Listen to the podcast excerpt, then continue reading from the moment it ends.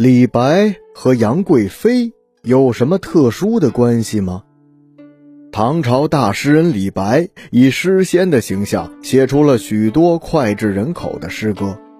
李白曾多次随侍在唐玄宗和杨贵妃的身边，并奉旨写出了许多诗歌，以娱乐唐玄宗和杨贵妃的游玩。天宝元年，也就是公元七百四十二年八月，李隆基让李白做了代诏翰林。虽然这只是一个候补官职，却让李白有了接近皇帝的机会。李白凭借着代诏翰林的身份，曾多次跟随李隆基和杨贵妃出游。从天宝元年十月，唐玄宗携杨贵妃前往骊山泡温泉开始。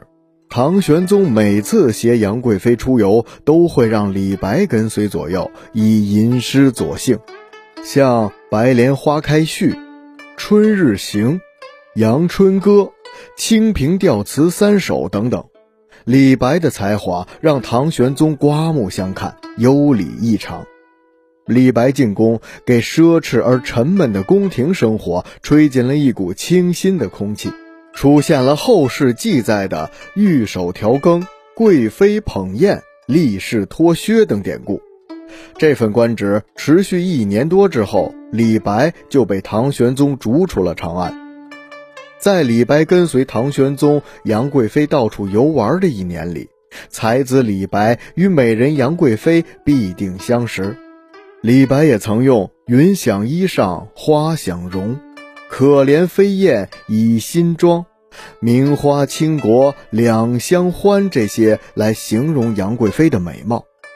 虽然李白与杨贵妃在当时并未传出什么绯闻，但是后人往往都喜欢把这样的才子佳人放在一起。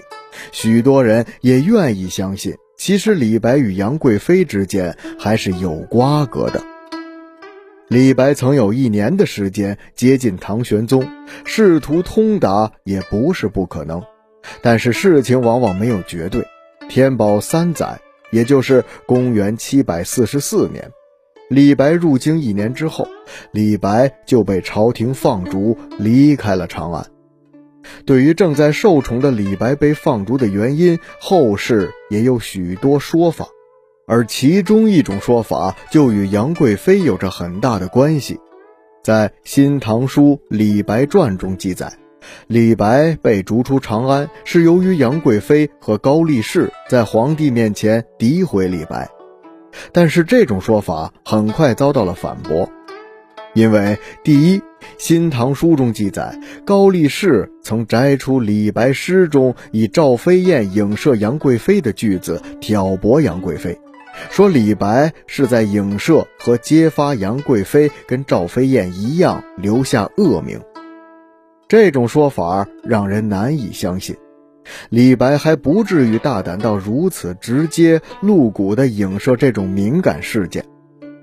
此外，杨贵妃虽然集三千宠爱于一身，但是唐玄宗还没有到被爱情冲昏头脑，杨贵妃干政并不可能。历史证明，杨贵妃也从来没有干政，所以杨贵妃诋毁李白的说法并不能成立。